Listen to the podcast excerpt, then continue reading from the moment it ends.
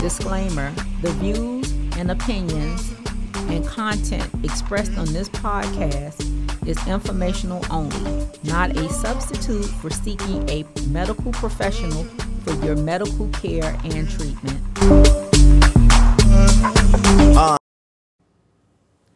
Well, hello, hello, everyone, and welcome back to the Help Me Holiday podcast show. This is Chiffon Holiday, and I am the host for this Help Me Holiday podcast. And today I am covering a topic on seizures.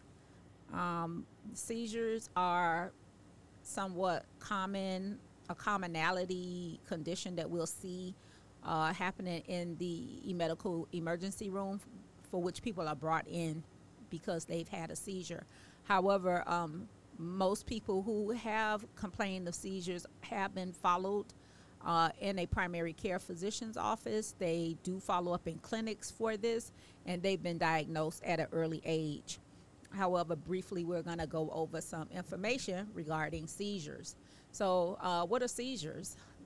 Seizure basically is a wave of abnormal electrical activity in the brain and it can make you pass out or even move or behave strange, strangely. Most seizures last only a few seconds or minutes. There's a condition called epilepsy where people uh, have had repeated seizures, but not everyone who have had a seizure has epilepsy. So, what are some of the symptoms that we see with seizures? Uh, there are different types of uh, kinds of seizures, and each cause a different set of symptoms. So people who have uh, tonic-clonic or grand mal seizures often get stiff and then have jerking movements. People who have other types of seizures have less dramatic changes. For instance, some people have shaking movements in just one arm or in part of their face. Other people suddenly stop responding and stare for a few seconds.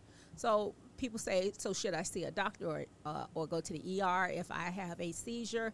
And if you've never had a seizure before, a- absolutely call 911. Uh, ha- however, as I said before, most people who have had seizures have been diagnosed or have been followed in um, a clinic with their primary care physician or they're following a neurologist. So, to give just some background um, about seizures, the brain, uh, and this is a condition that happens in the brain, um, and con- in the brain, there contains billions of neurons called nerve cells. Uh, they create and receive electrical impulses. These impulses allow neurons to communicate with each other. So, um, what does all of that mean? Help me, holiday. Basically, it's uh, to briefly say, or just make this as simple as possible. During a seizure, there's abnormal and excessive electric electrical activity in the brain. This can cause changes in awareness, behavior, and or abnormal movements. This activity usually lasts only a few seconds to minutes. Um, like I said before, with epilepsies, however, people who have are uh, prone to seizures, they're having these recurrently. The, this activity happens in the brain very, very often. Um, the seizure types that I mentioned before uh, with the grand mal seizures uh, is one of the most common seizure types is a convulsion. We call that tonic-clonic, um, generalized tonic-clonic, or grand mal. Like I said before, grand mal seizure. This is the type of seizure a patient may stiffen and have jerky muscle movements. Uh, during the muscle jerking, the person may bite their tongue, and this causes bleeding or frothing at the mouth. Uh, other types of seizures are less dramatic, though, but it's still, you see the shaking movements. Uh, it may be in one arm or part of the face or both arms. The pe- per- person may suddenly stop responding and stare for a few seconds, sometimes with chewing motions or smacking the lips. This can be scary to uh, people who are witnessing this and even to the person themselves because some, most, most times they're unaware of this is happening to their body. Uh, seizures may also cause sensations that the person feel they feel it but are not visible to others. Uh, one example, there's um, a type of seizure that can cause stomach discomfort. Uh, they can have fear or an unpleasant smell. Such uh, f- uh, subjective feelings are commonly referred to as auras, where the person can describe who's having the seizure. They can describe these feelings, but can't pinpoint that it's a seizure happening unless they've experienced this in the past. Most auras can come before a convulsive seizure. So, uh, if the person do come into the emergency room and they're brought in and we're suspecting a seizure, we'll ask the person once they're oriented, hey, were you having an aura or can you describe some feelings that happened prior to your seizure? Um, what are some of the triggers? Uh, people say that who have seizures, they say that um, sometimes it can be brought on by strong emotions, intense exercise, loud music, or flashing lights. Uh, when these triggers are at play, they usually immediately precede the seizure or come before the seizure. Um, though this is not always uh, the, the case, but these are something some some things that's been reported, along with fevers, menstrual periods, a lack of sleep, stress. Um, people who have seizures can describe all of these things, saying that they are they can cause a trigger. Uh, what happens after a seizure? We call this post-ictal state. So um, people who have seizures, most of them are not aware that they're having a seizure after the seizure. Um, most of the behavior stops, the shaking, the you know the tongue uh, biting, and all of that. And after they come to consciousness, they can't even believe that all of that happened to their bodies. They call we call this a post-ictal state. Um, during this time, you may be confused and tired. You also may develop a throbbing headache. This period usually lasts several minutes, although it can last for hours or even days. Um, they may even complain of weakness in the hand, arm, or leg. They may have difficulty speaking or experience partial vision loss or some other type of uh, sensory loss, taste loss of uh, hearing, taste, or smell. All of these uh, is not inclusive, but they can happen. So um, I talked about uh, epileptic seizures with people who are that activity in the brain is just ongoing with the uh, electrical uh, activity. So people with epilepsy have a type of brain dysfunction actually that intermittently cause episodes of abnormal electrical activity. This can be caused by any type of brain injury, such as trauma, stroke, brain infection, or even a brain tumor. And these individuals, epilepsy is an inherited condition. Um, in many cases, the cause of the epileptic seizure is not clear, not clear at all. These people are definitely followed by neurologists uh, because they have to be on seizure medications for life. There's also provoked seizures. This is a type of uh, this is a, a is similar to epilepsy, but it's another abnormal electrical activity that happens in the brain. But this can be caused by drugs, alcohol withdrawal, um, other electrical imbalances. It could be due to low blood sugars, infections. So seizures that are caused by problems like these are called provoked seizures, and they usually they do not usually occur again unless the person continues with call you know taking something or a substance like drugs that will bring on the uh, seizure activity. We see this a lot in the emergency room with patients who have alcohol intoxication. Uh, they can have alcohol levels so high that it can actually bring on a seizure. Uh, even with drug use, people who are overdosing on drugs, we can see them uh, bring being having seizures or seizures.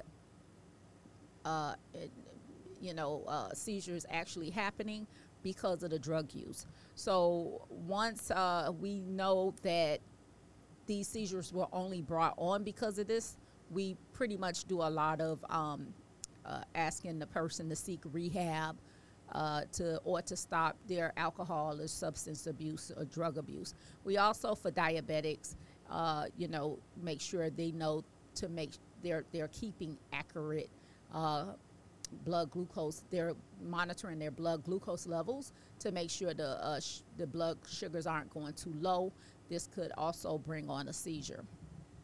There's also non epileptic seizures, non-epileptic seizures. These seizures, they look like seizures, but they're not caused by any abno- abnormality in the brain activity. Uh, these seizures may be due to fainting spells, a muscle disorder, or even a psychological condition. If the person has some type of um, mental health issues, may that may not be treated or they're not taking their medications, uh, these type of seizures have also been, been seen in, in these uh, individuals. However, once again, it's not due to a problem in the brain.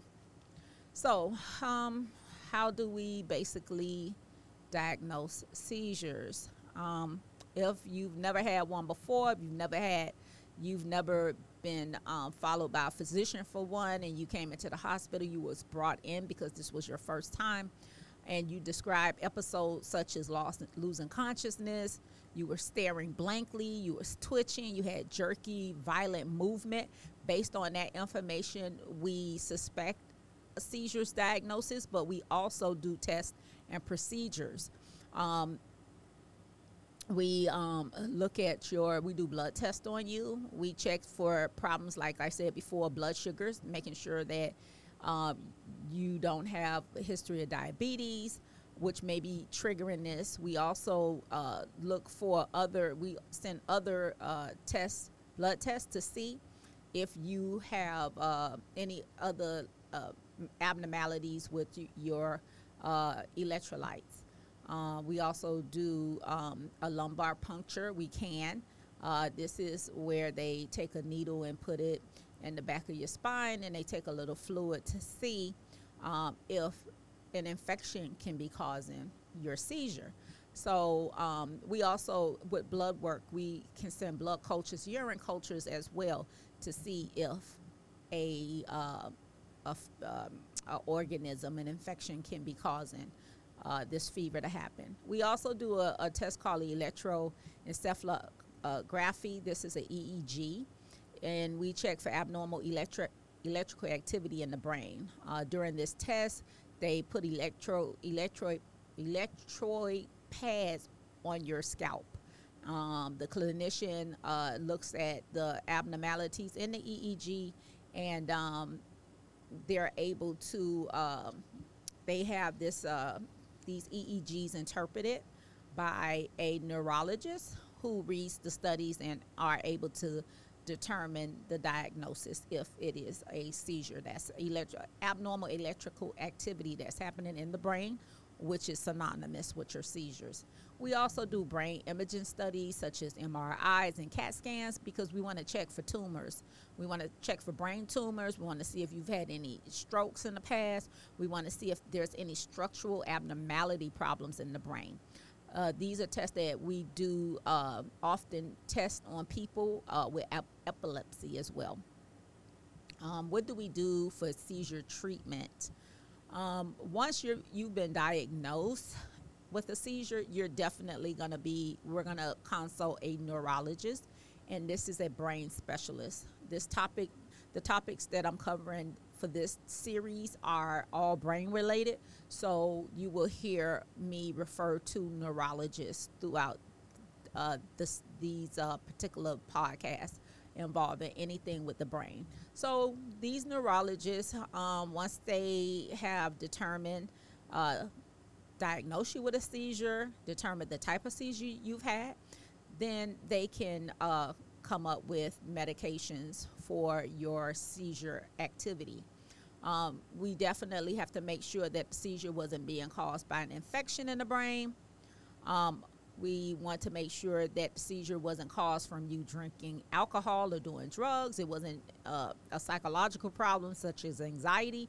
But once all of these non, uh, fun- these non uh, diag- well, I'm sorry, once these non um, contributing factors have been ruled out uh, as a causing your seizures, we have the, the neurologist will go ahead and uh, prescribe you medications, anti seizure medications, to prevent or reduce the number of severity of your seizures.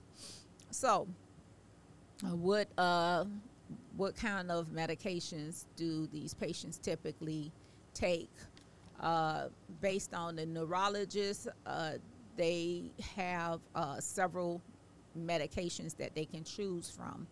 Um, we typically see in the hospital setting, a lot of our patients are, are, are placed on medications um, called Dilantin when you're in the emergency room uh, and you're hospitalized and you're uh, admitted, we go ahead, the neurologist will often go ahead and give the patient a loading dose of Dilantin. Um, and from that, they taper the doses so that they can start transitioning to oral doses.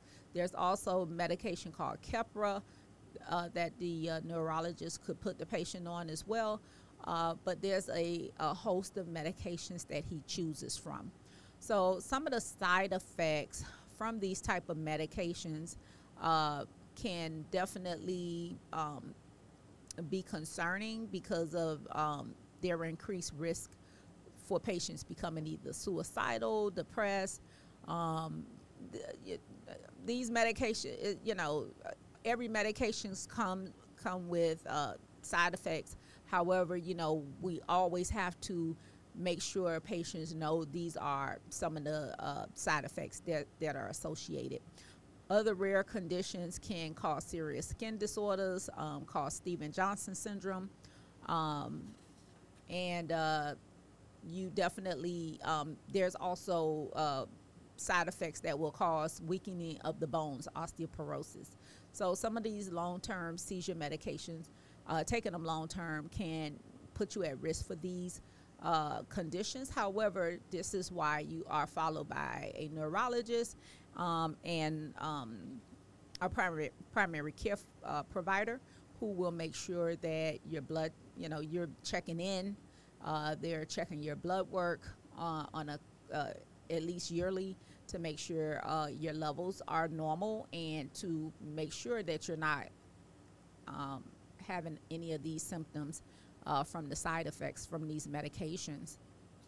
Um, seizures, uh, a misnomer is that once you start taking the medication, you will never have a seizure again. However, seizures do pers- persist despite medication. That's why it's very, very important that you're following up with your primary care doctor. You're checking in. They're checking the uh, levels of the drug in your blood, uh, in your body, making sure you have enough of the medication circulating properly throughout your body. Um, however, um, if you're someone who um, who isn't compliant with your medications and you're not not taking it uh, as prescribed, you are putting yourself at higher risk.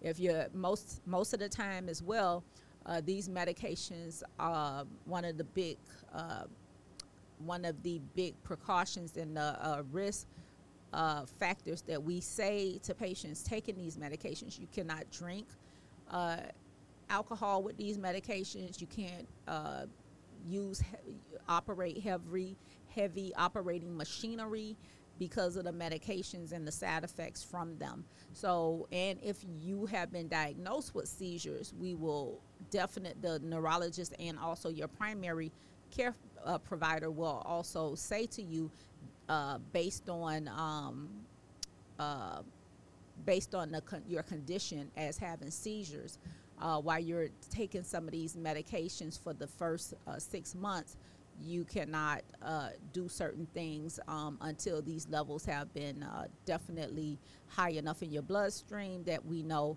uh, your chances of having a seizure while driving or while at work are lessened. So it's very important that you take your medications as prescribed.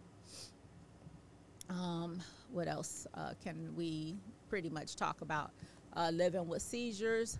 Um, uh, we definitely talk about uh, having a seizure calendar.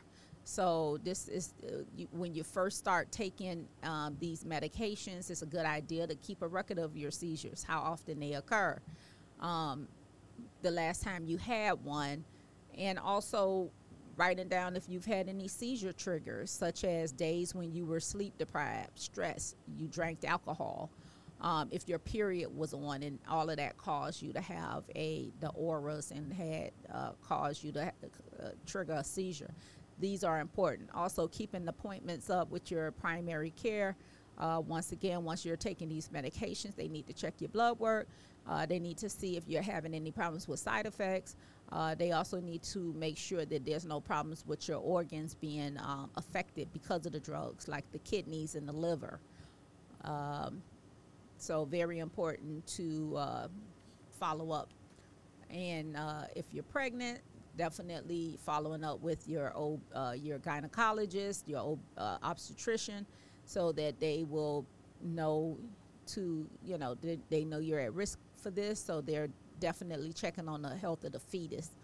Um, any psychological and social issues, if you're having um, you know you're, you're depressed because of being um, having these seizures making sure that you're followed up uh, closely if you need to be put on some medication to help with you feeling a little depressed.